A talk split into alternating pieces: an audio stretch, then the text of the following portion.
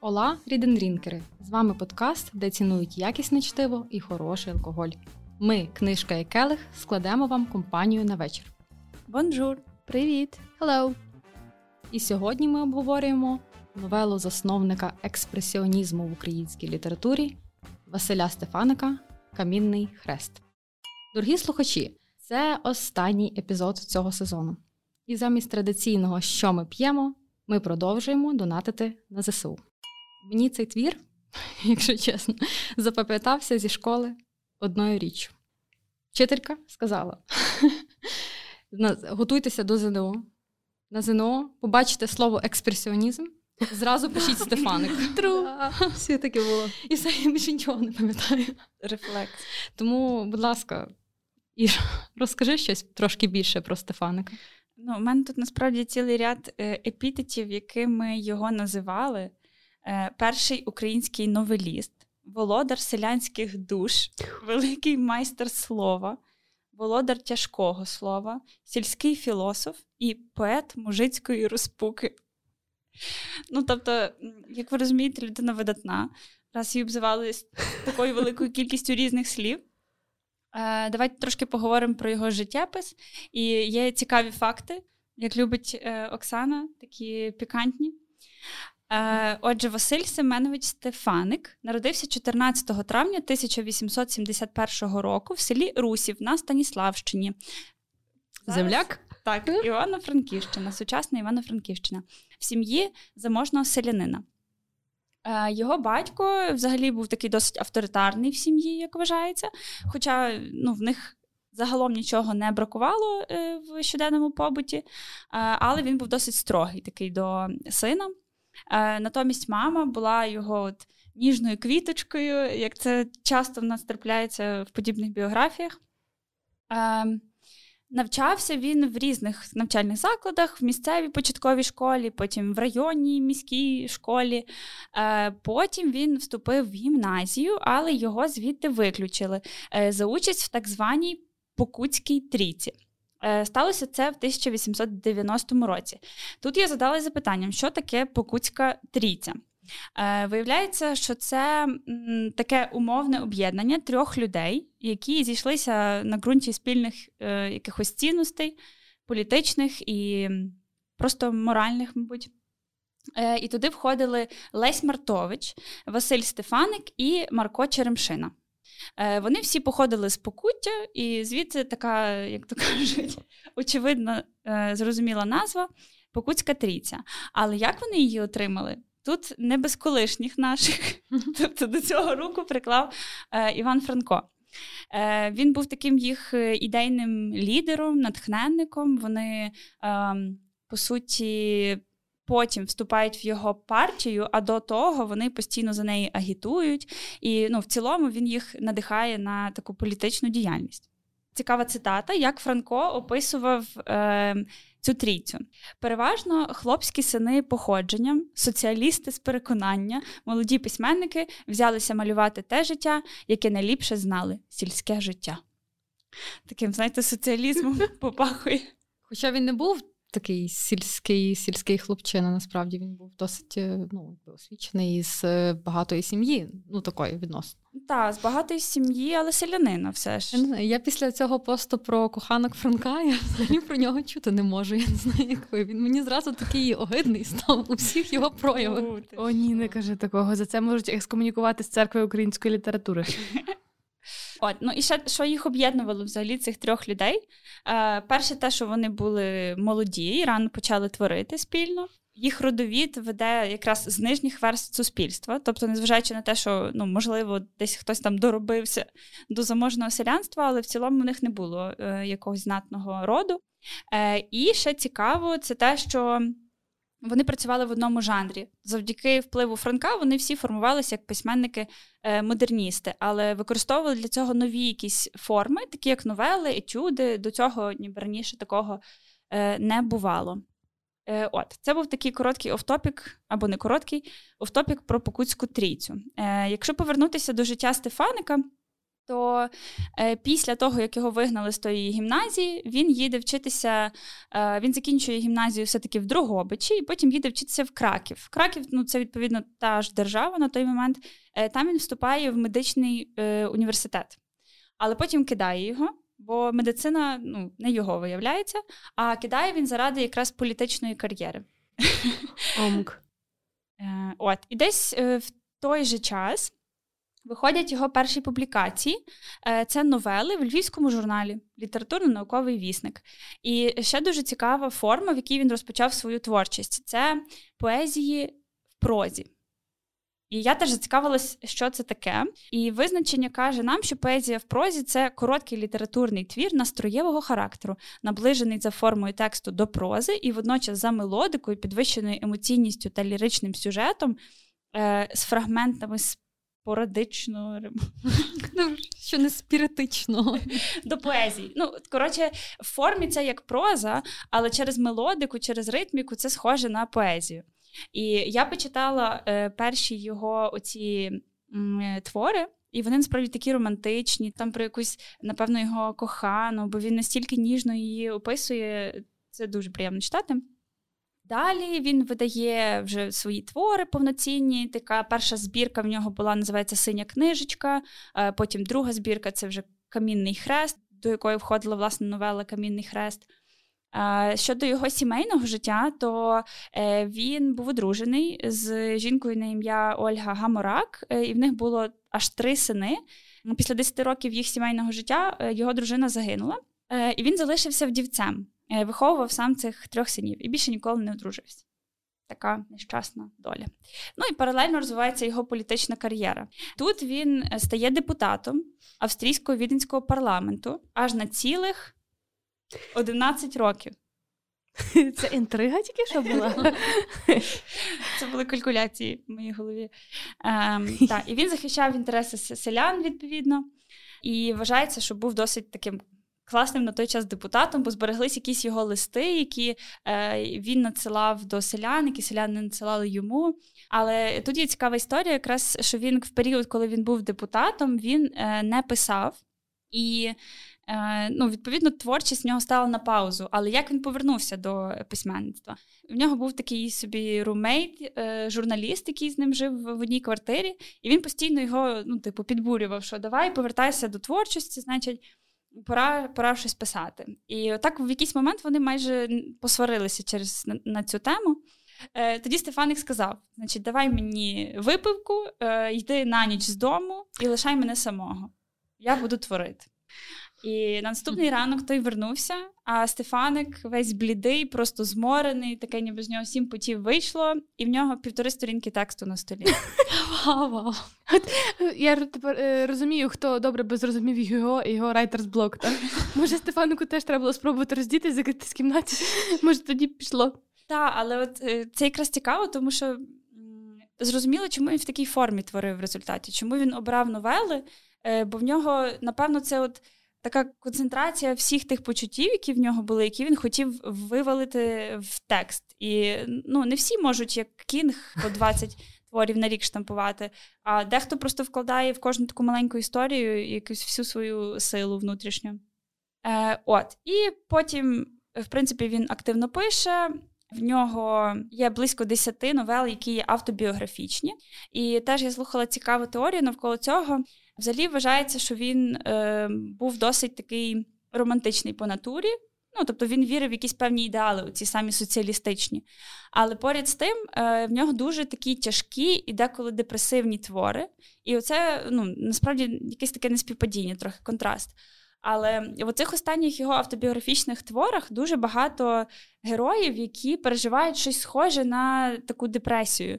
Тобто це люди, в яких наче все гаразд, але вони задумуються про самогубство, вони е, не можуть знайти сенсу в своєму житті. Тобто вони мають гроші, мають якесь становище, але ну, не мають якогось призначення в житті.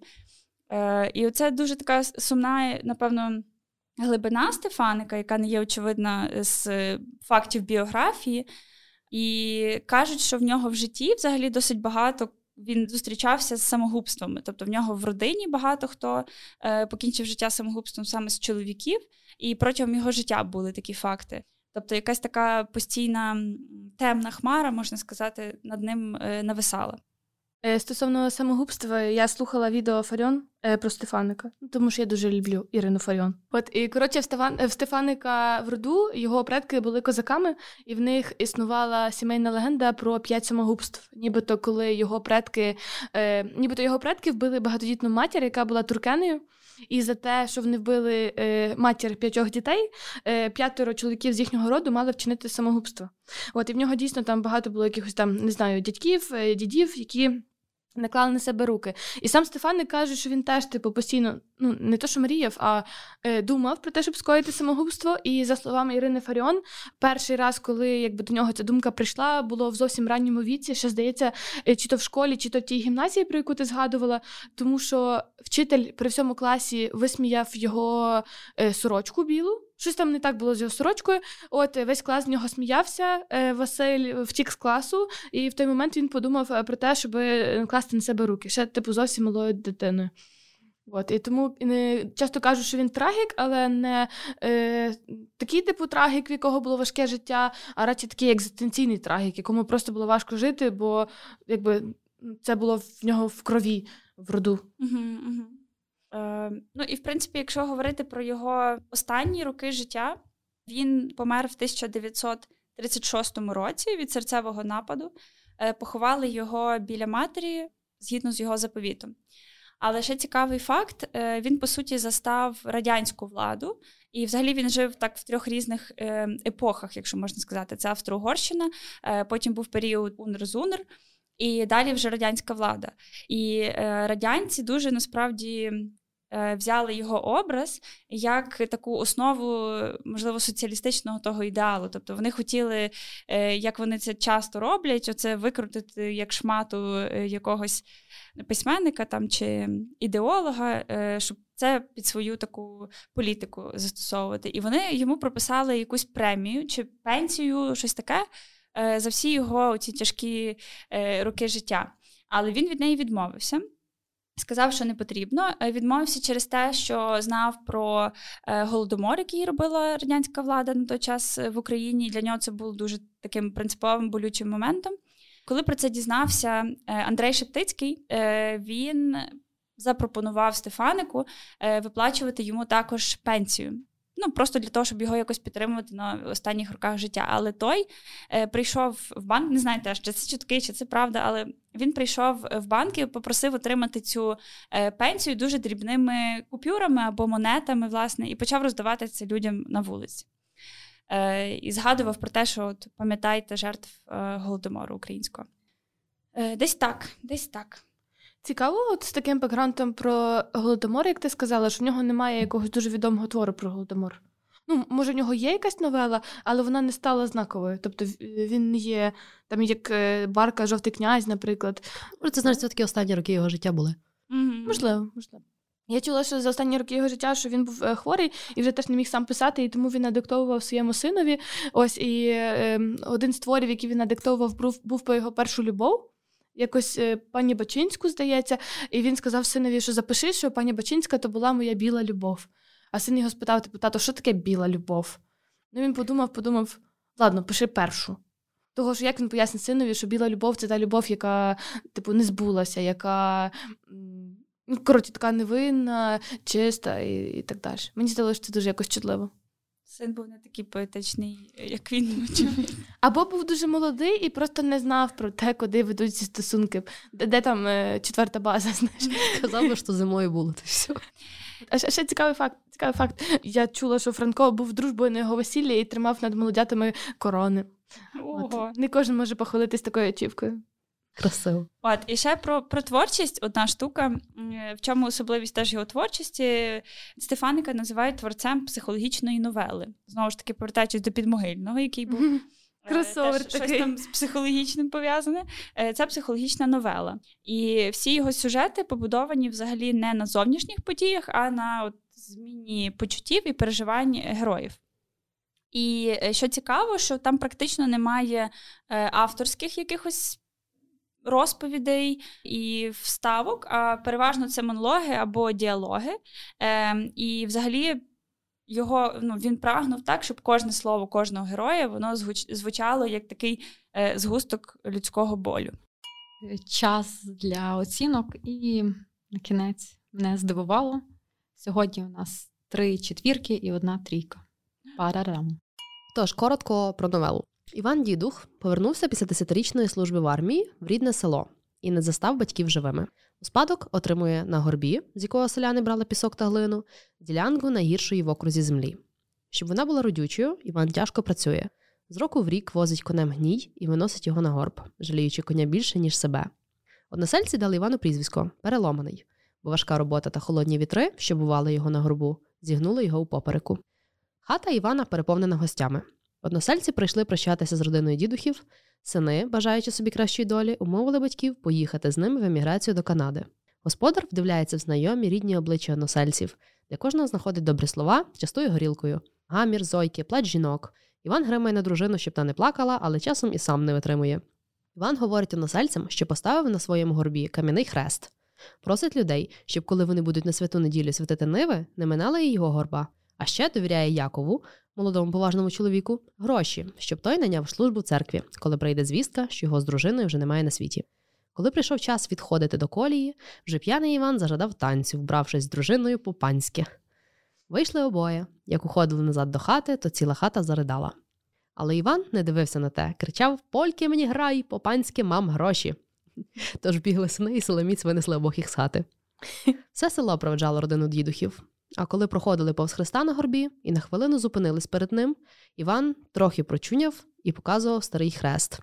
Видиш, стара, наш хрестик. Там є відбито і твоє намено. Не бійся, є і моє, і твоє. Боже, як тобі гарно виходить читати то, ті цитати. Така я бусінька. То видно, що тобі земляк підказував. Я прочитала, це там не біси, типу, е, біси, не біси, і твоє, і моє. Що не біси? Ну, Часу якийсь популярний такий, а то виявилось не бійся, малось на увазі. Типу, не бійся. Та, я думала, що типу жінку з Не. Ні. Але я чомусь думала, що це якийсь закарпатський говір. Я ще подумала, ну який ну, еміграція Галичини. Ну яка Галичина? Це ж видно, що це з Ні, насправді, оці всі ці словечки, які там, це не є прикарпатський говір.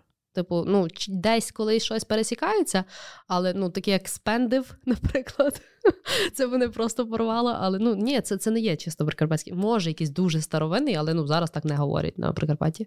Перед тим як ми почнемо наше обговорення, я б хотіла додати трохи історичного контексту, бо впродовж тих 17 сторінок я все задумувалась, як вони організували цю подорож. Ну, типу, інтернету немає, Фейсбуку там наші в Канаді е, немає. Я просто Навіть розкладу кораблів немає. Так, отож, ну тобто Є зараз розклад ми- поїздів. Там вони до колі йшли, Які- все, їм хватить. Розумієш, люди сьогоднішнього дня.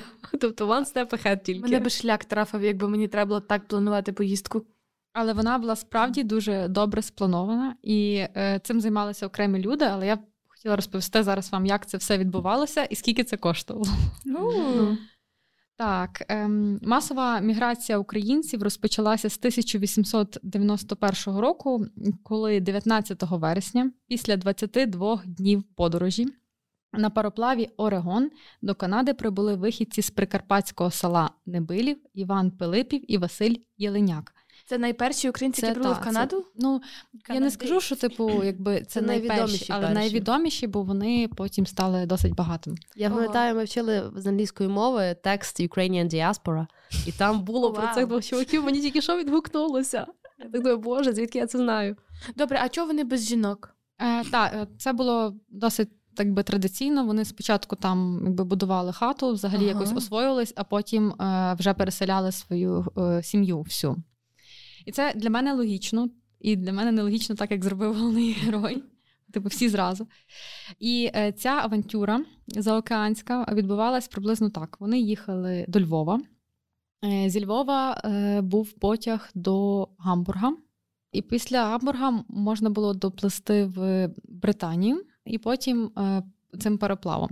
І це все коштувало 5 доларів. Е, Це як зараз доларів? Таня, В смислі? я не знаю. Я не знаю, я- курс. Вибач, я не прочитала. Але якщо люди продавали, ну вони вважали Чому вони взагалі піддавались? Тому що земля була якби дармовою, вони це називали. Вони їм давали 65 гектарів землі орієнтовно за 10 доларів. Ого. І е, це було цікаво, тому що вони мали цю землю обробляти. Це було обов'язково. Тому що Канада тоді була вся в лісах, тобто частково. Тобто, це не означає, що це було такого, знаєш, 5, там, е, 65 гектарів гарного поля.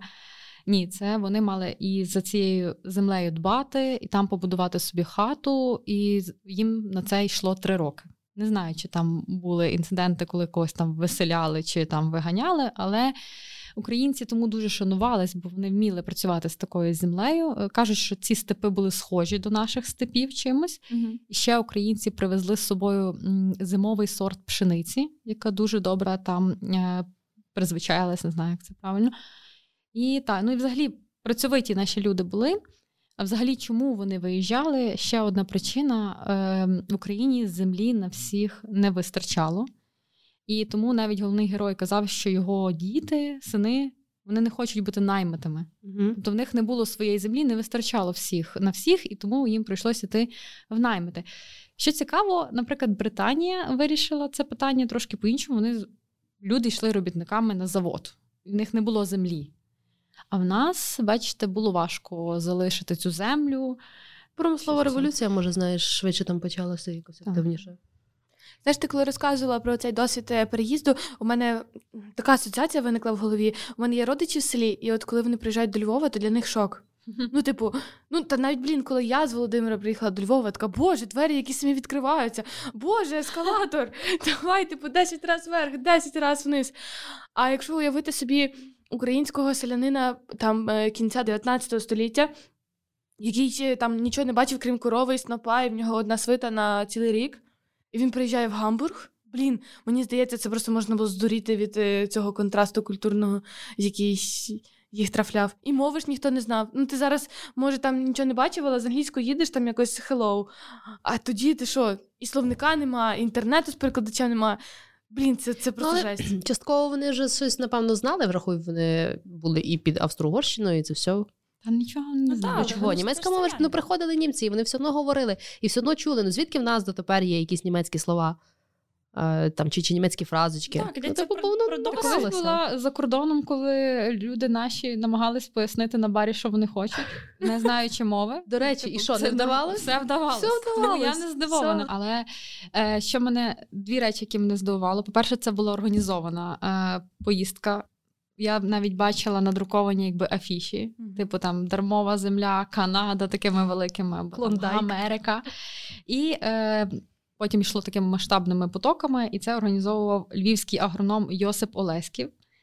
Е, Він розгорнув справжню таку агіткомпанію, брошури, статті, рекламні оголошення, об'їжджав українські міста і села з лекціями і розповідав. Тобто, напевно, група з гідом була, і якось це все було організовано.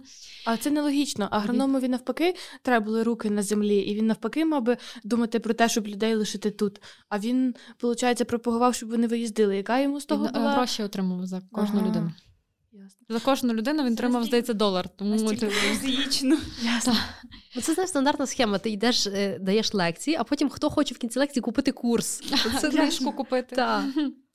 І ще одна річ, яка мене здивувала, це е, ці два пани Пилипів і Єленяк стали заможними фермерами і заснували найбільше поселення українців в Канаді.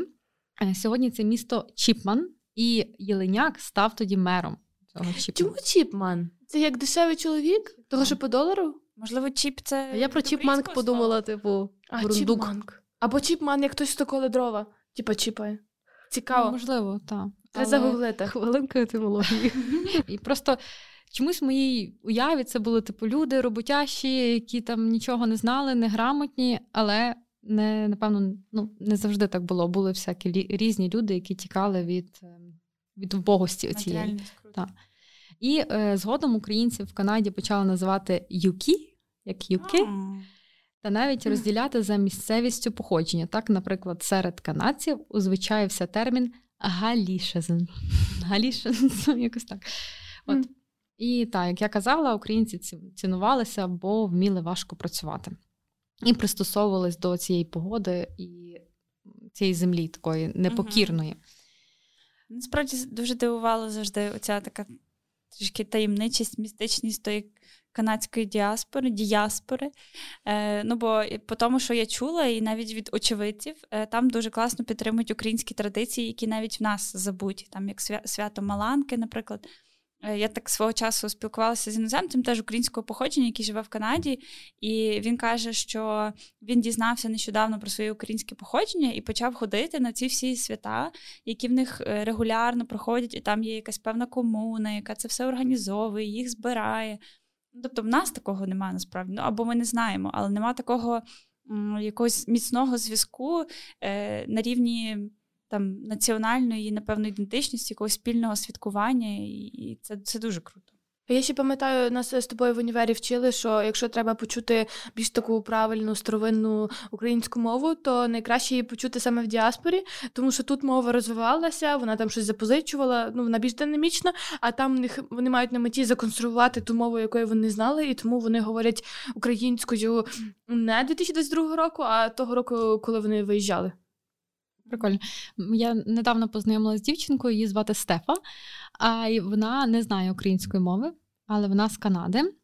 І вона танцює, напевно, танцює. Чи, я не знаю, танцювала чи танцює в ем, я не знаю, типу ансамблі, типу української пісні.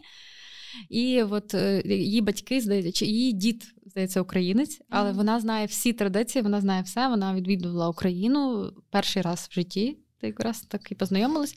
І ну, якби класно так, що її звати ще Стефа, ну, типу, якби mm-hmm. дуже Стефані.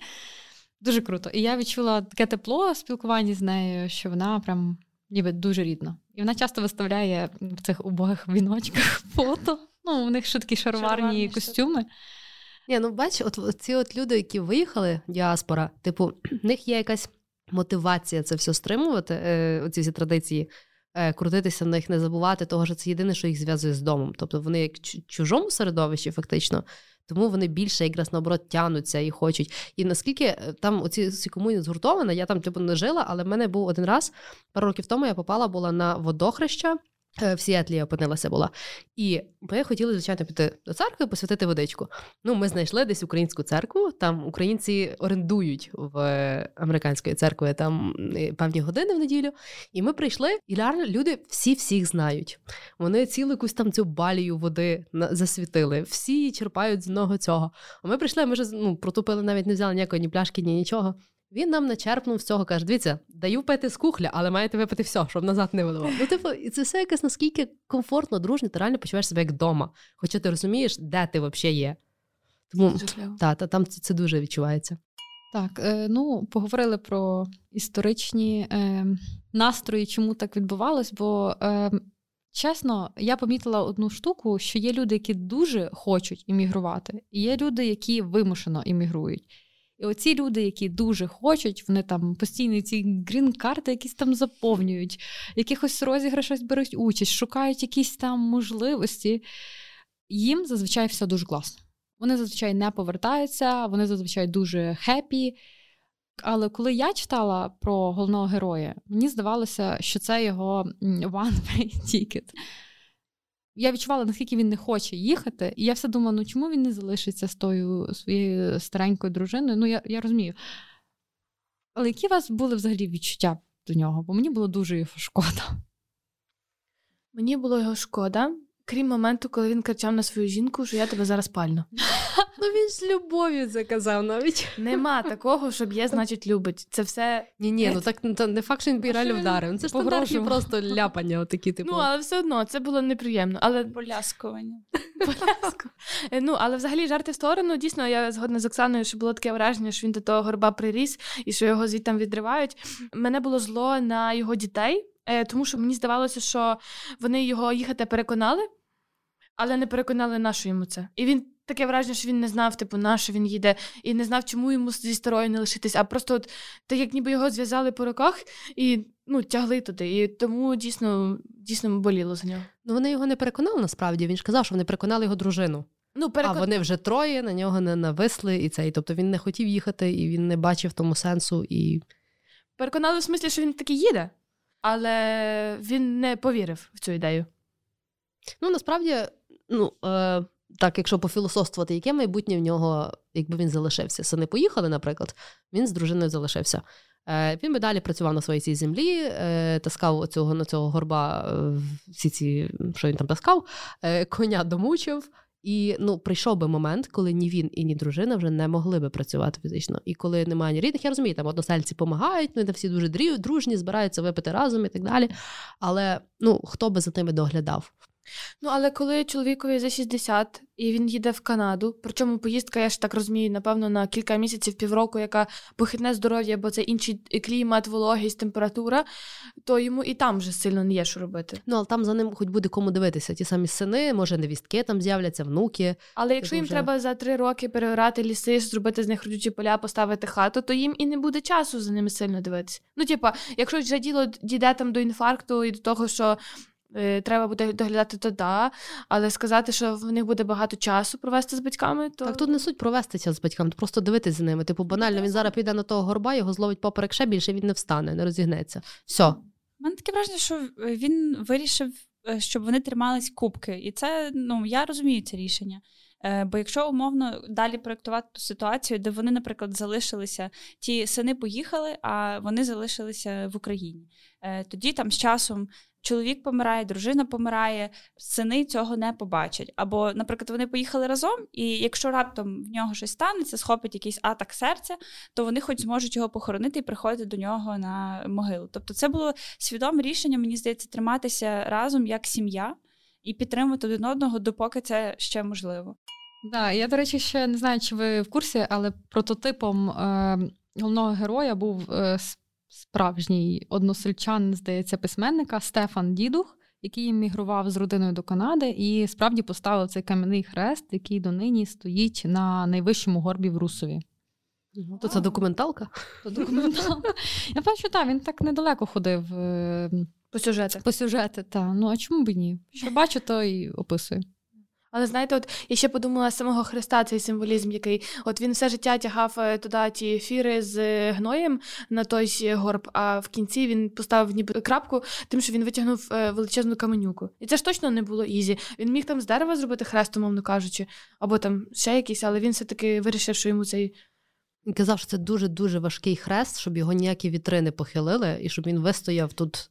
Але я до того, що так як це реальна історія, що постав, був поставлений цей хрест, вас не вам не, не здається, що якось дивно собі при житті ставити на горі хрест. Типу, Ой, Боже, пам'ятник, я вже пам'ятник при житті. Я не знаю.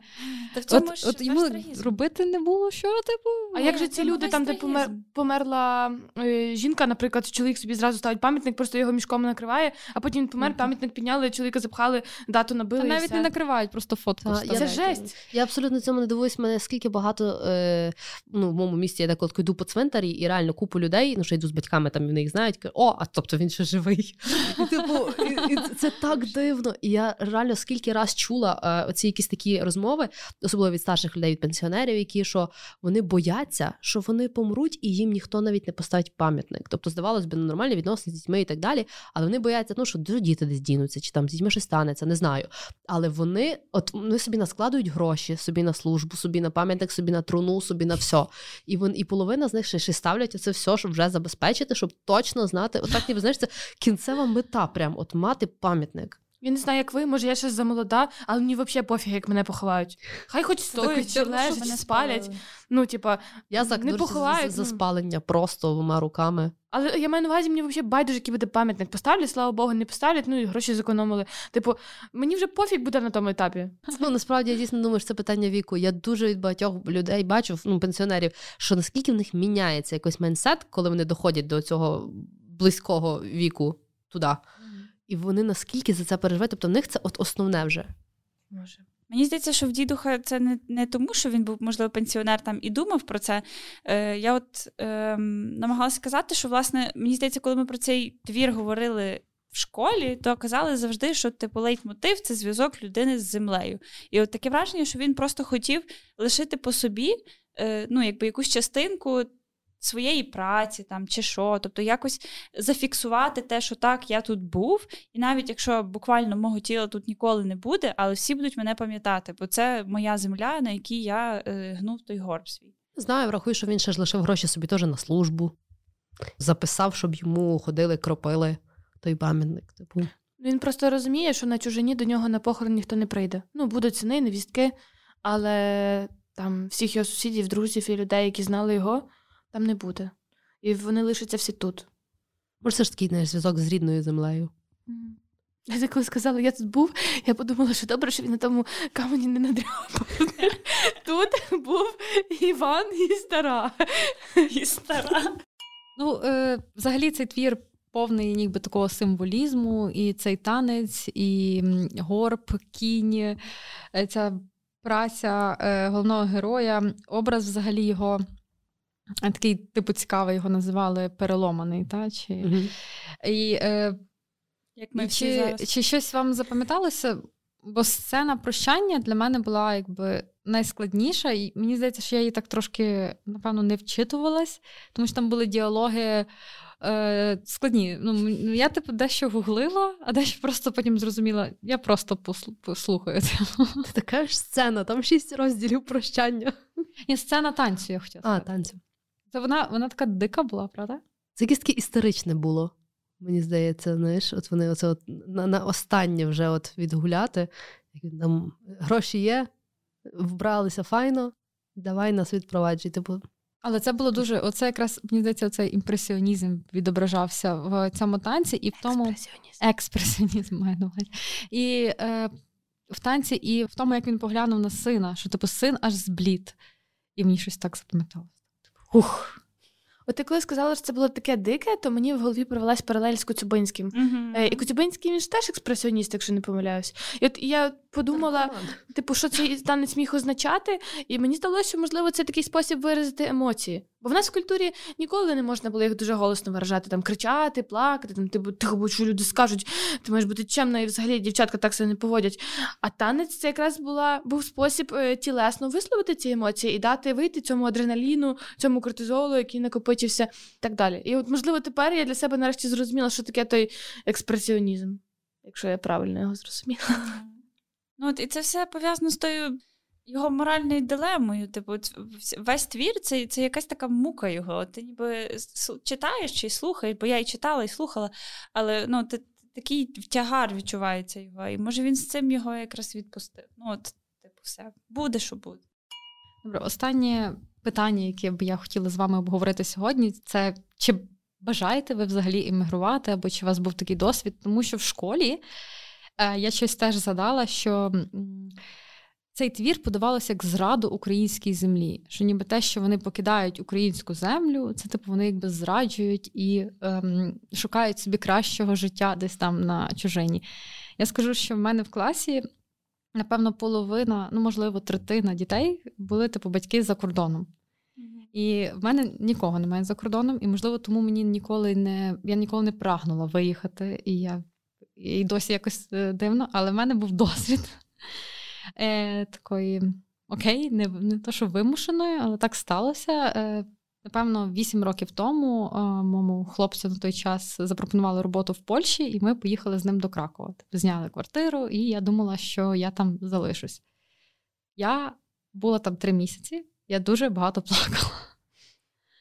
Я пройшла ці всі етапи, коли мені так здалося, що друзі про мене забули. Тобто, якщо вони мені писали там кожного дня, або там потім через день, а потім взагалі не писали. Хоча я приїжджала до Львова там е, на тиждень, наприклад, я зі всіма бачилась, це було так активно. Але потім я почала думати. Зараз, напевно, це було в рази простіше. Просто тоді я погано знала англійську, я не працювала в it сфері Я думала, що мені прийдеться йти на польську фірму. Е, Я вчила польську, я дивилась фільми, мені дуже це сподобалось все. Але я абсолютно не знала, що мені робити, як мені е, заводити друзів. Типу, там, наприклад, типу, кого мені шукати? Кажеш, курва, та й маєш. Ні, просто я була така, знаєш, домогосподарка в, е, в типу за кордоном. Тобто чоловік зранку йшов на роботу, а я виходила гуляти. А в тебе не було роботи на той час? Я вже вчилась. Е. Останній курс, і в мене був якийсь фріланс, але це був фріланс там на день. Ну, типу, на, ну, типу, день попрацювала, а другий день гуляєш. І в мене була така атракція. Я типу ходила в магазин і готувала там вечерю. Типу, це все, і прибирала в хаті. І вчила польську. Там в мене було десь 2-4 години в день. е, Я самостійно намагалась вивчити. І це все. І ці дні вони були просто жахливі. Зараз, напевно, е, Ну, напевно, було би простіше, бо я от цього року була в Польщі, але там в мене був офіс, я туди ходила, там навіть могли з кимось познайомитися. Там все українці, там там якось і поляки були, і можна було з ними познайомитись. І якось вже ми там якісь там ходили в заклади, і там теж можна було з кимось познайомитися. Тобто, якось настільки я себе вільніше почувала цього разу, що я мені було байдуже, в якому я місці, тому що я. Ну, мені все було знайоме, і мені не важливо було взагалі спілкуватися з людьми. Тобі скажу, я дуже це розумію. Дуже грає роль робота. Чи ти маєш роботу, чи ти задіяний там в соціумі. У мене таке було е, це десь два роки тому, тоді, коли мене чоловік запропонував, треба було business trip їхати, і це було е, два рази по місяцю.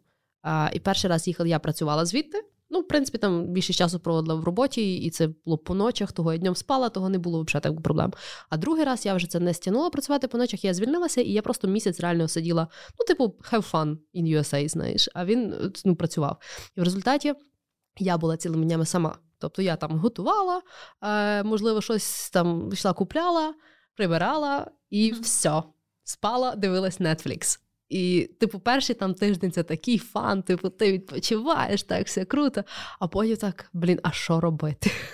І просто ти починаєш трошки дуріти. Ти скучаєш за домом, ти хочеш до до рідних, до близьких, до друзів, до до кого-небудь ти хочеш. Я тоді дуже багато читала, просто почала, ну, а що робити реально? Серіалів передивилася, але воно, ну, типу, довго так не стягуєш. Тобто, якщо ти хочеш десь бути ну, довше, тобі треба по-любому робота, і тобі треба починати соціалізуватися. Не знаю, знайти собі групу інтересів, типу, що-небудь. Бо інакше це, це просто дах зносить. У мене теж був досвід е, не до еміграції, насправді, бо до еміграції не дійшло. Але в універі, коли я була, то я дуже хотіла виїхати за кордон. Я розглядала можливості вчитися в Норвегії, зокрема, там дуже великі гранти були для українців. От е, і два літа я їздила до Америки по програмі Кемп Америка, де ти якби працював волонтером в таборі дитячому. Ось і дуже багато хто, як після travel, там лишався. Першого літа я поїхала на розвідку, я подивилася, що там, до чого, е, які там люди, які там є opportunities і так далі. І другого разу, я коли їхала, то я вже була впевнена, що я лишаюсь. Ясно, що я нікому про це не сказала, бо мій мама би шлях трафив. От, але оцей юнацький мій максималізм, він такий, типа, ти все зможеш, це взагалі фантастична ідея, по ходу діла розберемося. От, але я чим далі було до того 9 вересня, на коли в мене були літаки додому, я розуміла зрозуміла, що я не можу лишитись, бо так просто якби вмістити життя в валізу, е, забути вдома всіх, хто є, і будувати життя от просто ну, якби на нулі, це це супер важко. Але був в мене чувак, який е, теж того року їздив зі мною на Камп Америку, і він лишився. Ем, і він прям Взагалі дуже фанатів від тої ідеї. Я з ним кілька разів списувалась. Він казав, що взагалі топ. Він живе в Чикаго, в якомусь українському районі, англійською майже не спілкується, тільки українці. От е, він працює 12 годин е, на день, 5-6 е, днів на тиждень, кладе дахи, чи то якусь черепицю, чи то якась така біда, заробляє просто космічні гроші і кажуть, все, нарешті я охопив типу, свою жарптицю за хвіст. А я сижу і думаю: якщо ти працюєш 12 годин на день, 6 днів на тиждень то коли ти взагалі оті фантастичні гроші, які ти заробляєш, тратиш? Чи коли ти будуєш собі якесь соціальне життя, коли ти собі знайдеш умовну дівчину, бо все одно ж типу, тобі рано чи пізно будувати сім'ю, бо він був старший трохи. От І і мені це виглядало як таке фаталіті. Для мене це було просто типу, ну, кінець життя, а а йому його впирало. Тому, напевно, в кожного якісь свої ці потреби. Ну, я теж таке чула, особливо ті, що work and travel, але я дуже лякалася за таких людей, типу, тому що вони неофіційно, здається, певний mm-hmm. час. Якби Мені здається, що в мене є знайомий, який, здається, одружився там, типу, е, з американкою, тому е, але це було 6 років. Тобто 6 років він був нелегалом і працював на якихось підробітках, а потім він якби вже, і здається, фіктивно одружився. Мені зразу згадується це з доктор Хаус. Пам'ятаєте, як в нього Шевченко висів? на стіні. Не пам'ятаєш? Я не дивилась доктор Хаус, але okay. тепер хочу глянути. Він там ефективно е, з українкою, типу, якби одружився, що вона мала е, що вона мала візу. Сам Хаус? І він якийсь, там був? Та, він. І, там було е, перевірка приходила, і він мав сказати, типу, що він якби кохає її, і що в них там вони Шевченка повісили. Я це просто в Ютубі вийди, щоб ти тільки то подивилась. Боже, звучить офігенно. Глянути. Знаю, мені здається, на якому етапі ти життя залежить в своєму дійці період. Наприклад, якщо ти молодий, тобі там 20, е, ти ще можеш вкалувати, і ти маєш натхнення це робити, і ти готовий зараз пожертвувати якісь там пару років на те, щоб назаробляти, назаробляти, і потім вже мати якусь базу будувати собі сім'ю, житло і так далі. Типу. Іра, в тебе був досвід еміграції? Е, ні, досвіду еміграції не було, але в мене схожа історія на твою насправді, бо я ж е, за твоїм слідуючи твоєму прикладу, коли ти вдруге їхала в Америку, я поїхала вперше.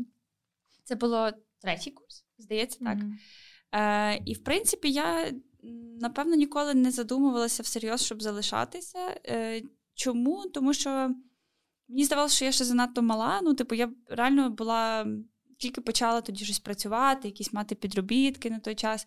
І мені здавалося, що я там буду просто ізгоєм. І плюс ми не заробляли так багато, е, щоб ми могли там насправді собі е, розкошувати. Я пам'ятаю е, останні місяці, останні дні. Ну, я ж, звичайно, там в мене клема поїхала, я купляла всяку фігню. І лишилося в мене не так багато грошей, тому що тоді ну, на Кемп Америка не платять так, як на Work and Travel. Е, і відповідно ми купляли собі буквально там, наприклад, якийсь е, мак-меню на день.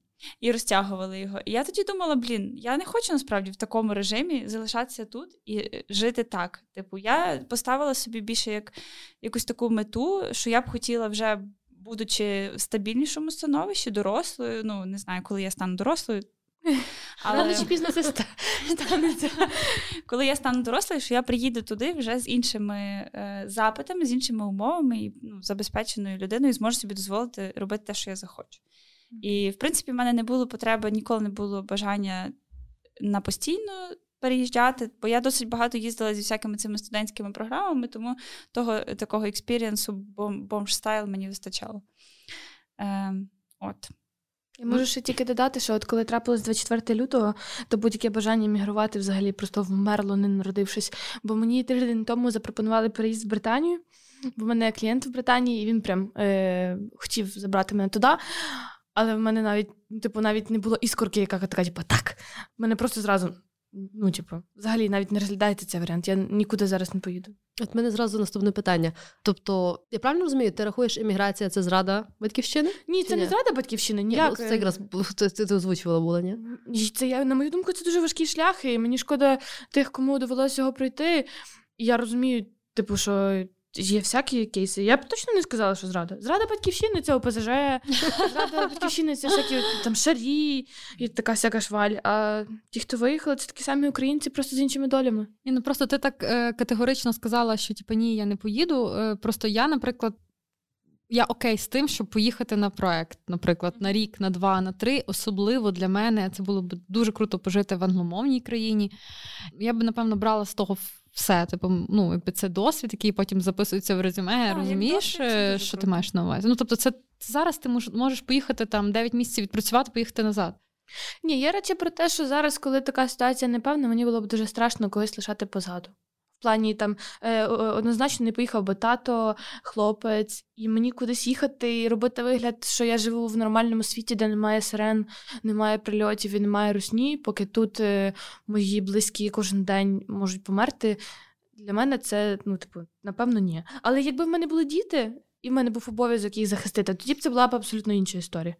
Тому я кажу, що я нікого не засуджую. Це, типу, суто про якісь мої внутрішні е, відчуття. Але я розумію, що якби люди роблять різні вибори, всіх різні потреби і так далі. Я просто почала була задумуватись, ну, ще, ще до війни, звичайно, е, на рахунок міграції, в тому плані не вимушеної, чи там не шукати кращої долі, а в плані.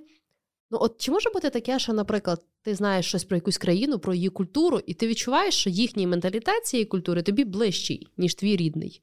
От чи може таке бути? І чи це окей? В тебе є Типу, такий приклад? Нема такого прикладу, але я собі просто почала це ну, задумуватися. Ну, от ж може таке бути. Я розумію, що ти ростеш в якійсь там своїй країні 20 років, і ти маєш такий самий менталітет і так далі. Культуру, звичаї, все все. Але ну можеш прийти момент, коли ти розумієш, ну якесь воно все не моє. Ну, а а бути. такий кавайний япончик, типу, і приїжджаєш в Японію, кавайний япончик. Дивишся аніме. І я, я розумію тебе. А я взагалі хочу кожної зими у Львові. Я хочу переїхати. Я не знаю. О, до речі, Зима, любов до зими не заклалася. в мене це осінню. Коли починається лити, Ой. і просто О, ти кожен день дощ, я розхочу, чому я тут? Ну, але у вас було таке, щоб ви зустрічали людину іншої національності і відчували її як свого, ну, типу, земляка, споріднену душу? От в мене в молодості, коли от я казала, що я хотіла лишитися по кемп Америці, в мене було. Мені здавалося, що американський менталітет він ж настільки мені ближчий. Чуваки не ставлять паркани в себе на подвір'ях, бо їм нема від кого ховатись. А в нас тут ці двометрові. Ну ясно, що американський мені типу, більш подобається. Зараз я розумію, що, по-перше, мені хотілося, щоб він був мені ближчий, бо це ж в фільмах так красиво, і життя в них таке гарне, не те, що в нас тут все так важко. Це по-перше. А по-друге, коли ти такий молодий, мені здається тобі важче відчувати зв'язок зі своїм, воно якби з часом приходить. Зараз я розумію, що це був ну, типу, просто фейк, просто от, така юнацька якась Пилина. штука. Да. Я не знаю, я просто останні пару років вже працюю з британцями, і я якось чим більше з ними спілкуюся, я тим більше розумію, наскільки я не кажу, що вони мені ближчі, ніж українці, але я якось знаєш, I feel them. Типу, мені так наскільки комфортно з ними спілкуватися, е, якісь банальні будь-які теми суспільні, типу поведінки, е, не знаю, паттерни життя. Типу, просто мені якось вони такі близькі. Я, я того почала здаватися цим питанням. Тому що чайочок. Ой, чайочок, це five o'clock tea, боже. Okay. Я знаєш, я подумала, що зараз е, краще е, брати ті речі, які тобі більше подобаються в інших культурах і не подобаються в своїй, і пробувати їх е, лагідно українізувати. До прикладу, мені більше подобалося, що святкується Різдво 25 грудня, а 7 січня е, воно точно має свій вайб і атмосферу, але мені було якось некомфортно, що ми святкуємо окремо від всіх інших, зато разом з нашими е, сусідами. Сусідами. От, е, І цього року ви, випала нагода перейти на 25 грудня. Нехай я не буду переводити всю родину, бо я не хочу цього розколу. Ось, але Лагідно. ми з Модестом вже будемо святкувати 25 грудня, і це маленький крок до того, щоб якби, ці цінності перейняти. Якось це мені тепер більше імпонує, ніж їхати кудись і намагатись стати своїм серед чужих. Ну тут що не намагатися стати? Я ж за що й говорю, якщо ти вже відчуваєш себе своїм там, наприклад. А хто сказав, що ці чужі переламувати. будуть відчувати тебе своїм? То, що ти себе в душі відчуваєш британцем, сказав. значить, я що... за що й говорю, що ніхто не знає. Але маю на увазі, тобі нічого не мішає попробувати. Тобі ніхто не каже рубати кінці і там не знаю, продавати всю землю і так далі. Типу, тобі ніхто не мішає, просто от реально зараз світ можливостей. Ти маєш можливість поїхати в будь-яку країну, пожити там рік, другий, п'ятий, скільки хочеш. Типу, вернутися. То ну, чому ти тут? Ем, це цікаве питання. Зараз Поговоримо для, після війни. для наших слухачів за вікном іде дощ, причому противний, такий холодний. І купа болота. А Оксанка тут щойно розказувала про те, що коли у Львові йде дощ, то вона бажає бути elsewhere. Я собі купила лаковий угі, я тепер не боюся доща. Лакові уї. Лакові. Добре, переходимо до екранізації. Таня, твій вихід. Ой, чесно, я коли е, цей сказала, що я готуватиму екранізації, я думала, що я просто сьогодні на банці посижу, бо я була впевнена, що їх немає. І сьогодні на всякий випадок перед подкастом чекнула і все-таки щось знайшла. Тому розказую вам те, що я записала собі на швидку руку. Е, Значить, в 1968-му кіностудія Довженка випустила фільм під назвою Камінний хрест режисера Леоніда Осики. І цей фільм е, займає п'яту сходинку в 100 найкращих фільмів в історії українського кіно. Ого. Тобто він досить такий визнаний, і те, що про ми, ми про нього не чули, свідчить е, тільки про нас, а не про цей фільм. А можна питання, це це, це повнометражний типу фільм? Це повнометражний фільм. Він на майже дві години хронометражу. Ось, але він заснований не лише на новелі Камінний хрест, а також на е, новелі Злодій. От е, цікаво, що сценаристом е, цього фільму виступив Іван Драч, про якого ви знаєте, великий літературний діяч, е, письменник і так далі. От і це саме його рішення було об'єднати ці дві новели. Тому що коли Леонід Осика, ще тоді студент прийшов до нього і каже: Я хочу зняти фільм по Стефанику. Він навіть не знав, по якій новелі, і це рішення було саме Драча. Е, ці дві новели зліпити до кубки. От чому цей фільм один з сотні найкращих? Тут також відзначається саме режисерська робота, так само як в тінях забутих предків. І, і, до прикладу, один з таких прийомів, які я принаймні зрозуміла. А це саме оця остання частина, де Іван прощається з сусідами, от, е, де відбувається вся оця от, якби, похід до колії. Е, Кажуть, що в цей момент камера не фокусується на Іванові, чи на його сім'ї, чи на сусідах, а камера ніби вештається між людьми. І таким чином вона справляє враження мерця, який знаходиться на власному похороні. Тому що для Івана, те, що він виїжджав, це ну, по факту як як смерть для нього була. От І тому він поставив собі хрест. От, І те, що камера так збоку на це дивилася, власне, якби підсилювала емоцію цієї штуки. От, Як я казала, він сприймає свій свій від'їзд як смерті, тому ставить собі хрест. е, але це це якби смерть, яку будуть пам'ятати. І протиставляється вона власне новелі про злодія, в якого ця смерть стає абсолютною, і який зникає без сліду, тому що ніхто не знає, що з цим злодієм стане, ніхто не знає, хто був цей злодій, ніхто не знає, де його поховають. І саме такої смерті Іван боїться найбільше. Він боїться бути забутим серед своїх і серед чужих. От. Так бачу, в Стефаника тенденція, знаєш, такі оці відкриті кінці залишати. Типу, додумайте, що буде далі. О, я люблю це. Е, от такий от про фільм. Він, в принципі, є на Ютубі. Також є цікава лекція про нього від Кіновол, то можете подивитися. Давайте перейдемо до висновків. Якщо ви не проти, я почну, бо в мене дуже коротко. Я... Новела коротка, висновки короткі. Та, висновки висновки супер, супер короткі. Чомусь цей твір мені дуже запам'ятався зі школи, і мені здавалося, що мене порве е, просто на на дрібнесенькі частинки, коли я буду це читати. Ну, коли я це читала, мене рвало того, що я типу, ну, коли це закінчиться, ну мені було важко. Просто я така, типу, ок, мене рвало. Не знаю, як це прокоментувати, але е, ну, це було ок. Я поставила 4. Це було ок. Так чотири це не це було ок. Ну, це було це ок, всім почитайте. 3. Тепер я хочу бути Таною, яка хотіла оцінити е, цей твір після запису. Я почала кричати, що дайте мені оцінити цей твір після запису, бо я до не можу, тому що мені здалося, що він настільки короткий, що його не можна оцінювати як типу твір сам по собі, а треба оцінювати як е, культурне явище, враховуючи біографію Стефаника, враховуючи екранізації, інші новели і так далі. А я до нашого обговорення мало знала про Стефаника, тому що я два факти новела нічого ж не свідчить. От е, і тому я хотіла почути, якби. Всі ці е, обговорення, тоді ставити оцінку. Але я теж поставила 4, бо я розуміла, що Оксанка мене вижене з клубу, якщо я прийду без оцінки. І в принципі я згодна з тим, що каже Оксана. Бо зі школи мені теж цей твір дуже запам'ятався, але в процесі того, що в мене пішли сльози, я не отримала. Я точно хочу далі читати. Новели Стефаника, і те, що вони на 3-5 сторінок тільки додають мені цього бажання. Це прекрасно. Це та, та лаконічність, якої треба багато кому навчитись. От е, і буду відкривати для себе його далі. Давайте я продовжу, бо в мене є е, ну, схоже таке продовження цієї історії. Е, я коли слухала, готувалася до цього випуску, ну, слухала різноманітних там літературознавців, розумніших людей за мене. Е, і вони казали, що починати з камінного хреста Стефаника неправильно, бо в нього, в принципі, багато новел, вони. Всі доволі трагічні, деколи навіть жорсткі. Тобто там є, наприклад, новела про е, дітей, які переживають смерть своєї матері там на їх очах, або е, новела про. Е, Батька, який топить дітей. Та, та, та. Чи, наприклад, жінку, яка з коровою, там е, це її корова, а вона її розриває, типу, в фіналі цієї новели. Тобто вони. Жінка корова чи корова жінку? Корова жінку. Я не читала. І я от е, тільки коли дійшла до ну, послухати інших, я зрозуміла, що вартує насправді приділити увагу іншим творам, тому що вони от такі виглядають, що вони такі депресивні і темні, а я такі люблю. Мені здається, що мені б зайшло. Е, ну, бо я спершу прочитала. Камінний хрест, мені було важко читати, бо я ну там певний якийсь свій темп маю, і мені дуже важко було зосереджуватись на цих словах. І я почала читати повільніше, потім засинала. Ну тобто, навіть на 17 сторінковій е, новелі. Вибач, ти як роз в друзях. 18 pages, front and back. Та, я на ранок починаюся з тими 18 pages.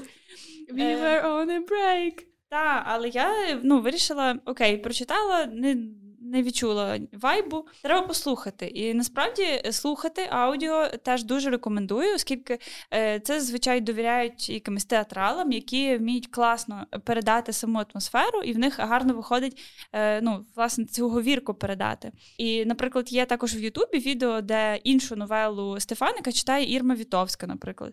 І це дуже колоритно, і це дуже цікаво слухати. Тому після прослуховування аудіокниги в мене трішки покращилося враження. Е, І в цілому я поставила 4. Це мені дуже складно оцінювати дійсно книгу на 17 сторінок, але Стефанику, можливо, за його історію, за якусь таку глибину, яку він закладає, і е, оцей такий фізичний тягар, який ти відчуваєш в процесі, е, я поставлю 4. Так, три поставила я. І знову ж таки, це окей. Це хороша книга на три. Це не є щось погане. Для мене погане це вже два і один. А ну чуєш питання, якби ти зі школи додому принесла три, тобі б що сказали? Чекай, оцінки, які ти получав в школі, відрізняються від За тих три тобі оцінок. б надерли дупу. Ну ти розумієш, не можуть бути всі твори 5, не можуть бути всі твори 4. І ти наостанок є три. вирішила Ні. підісрати. Не можуть, не можуть всі Ні, діти ну- вчитися на 5 і на 4 на 3. Можуть, Це теж добре. можуть, можуть. Так що попрошу. Так Ну, може коротше. всі письменники можуть писати файні твори? Ні, не можуть. Е, так от, я поставила три. Е, це хороша новела. Вона має зміст, вона передає почуття якісь. Е, вона хороша новела. Але я не можу сказати, що я просто собі не уявляю якусь таку розмову, якій я прийшла: О, слухай, так тобі треба камінний хрест прочитати. От я собі це не уявляю. Тому я не можу сказати, що я, пораджу цей твір. Це не уявляю. Ні, чого? Є, є багато книг, які я хочу порадити, але цю книжку ну, це, це навіть не книга. Наприклад. Два його оцінка. Я знаю, мене з якомусь ворогу своєму. Знаєш, о, На тобі. Ні, реально, I е, loved it. Так, я не спорю, кажу, там хороші емоції, там хороша суть. Е, прикольно написаний творик.